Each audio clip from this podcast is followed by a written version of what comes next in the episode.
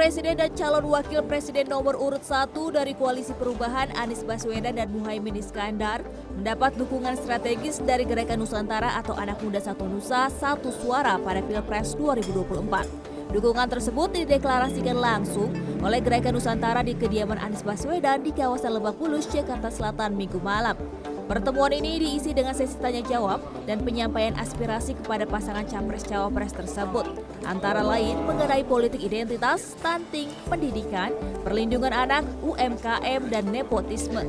Ketua Gerakan Nusantara Dimas Oki Nugroho menjelaskan anak muda adalah pilar bangsa yang harus dijaga.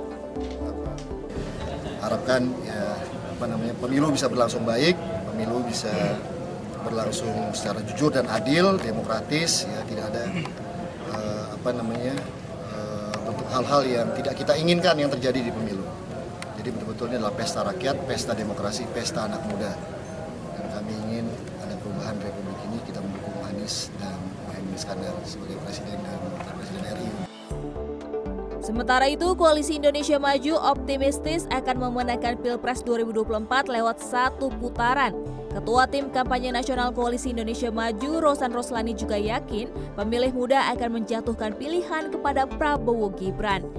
Ia menyatakan dengan adanya tim Fanta ini, Paslon Prabowo Gibran menargetkan memenangkan Pilpres 2024 lewat satu putaran dengan meraup minimal 70% suara dari pemilih muda.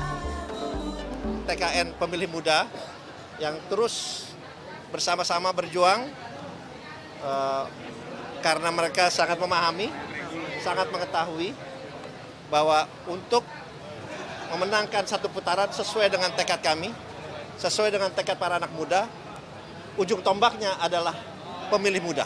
Tuh. Kenapa? Kita ketahui juga dari 204 juta lebih pemilih itu 55-56 persen ada di anak muda, ya, dan juga di milenial dan Gen Z. Oleh sebab itu, tentunya perhatian kami kami berikan yang sangat besar dari TKN kepada tim kita anak-anak muda ini, karena bukan hanya kita ingin apa, mengajak mereka untuk memilih Bapak Prabowo dan Mas Gibran, Mas Gibran, tapi juga untuk mendengar, untuk mendengarkan apa inspirasi mereka.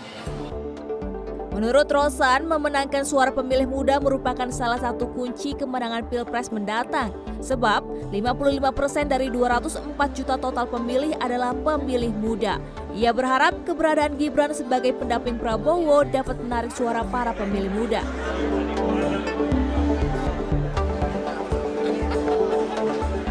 Adapun calon presiden nomor urut 3 Ganjar Pranowo menemui ratusan generasi muda yang terdiri atas generasi milenial dan Gen Z di sebuah kedai kopi di kota Pontianak, Kalimantan Barat.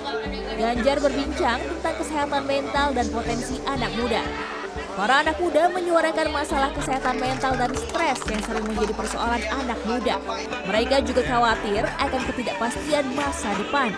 Betapa penting adanya kreatif hub di beberapa tempat agar anak-anak muda bisa mengembangkan bakatnya. Saya kira klop dan ini mengkonfirmasi apa yang menjadi persoalan mereka.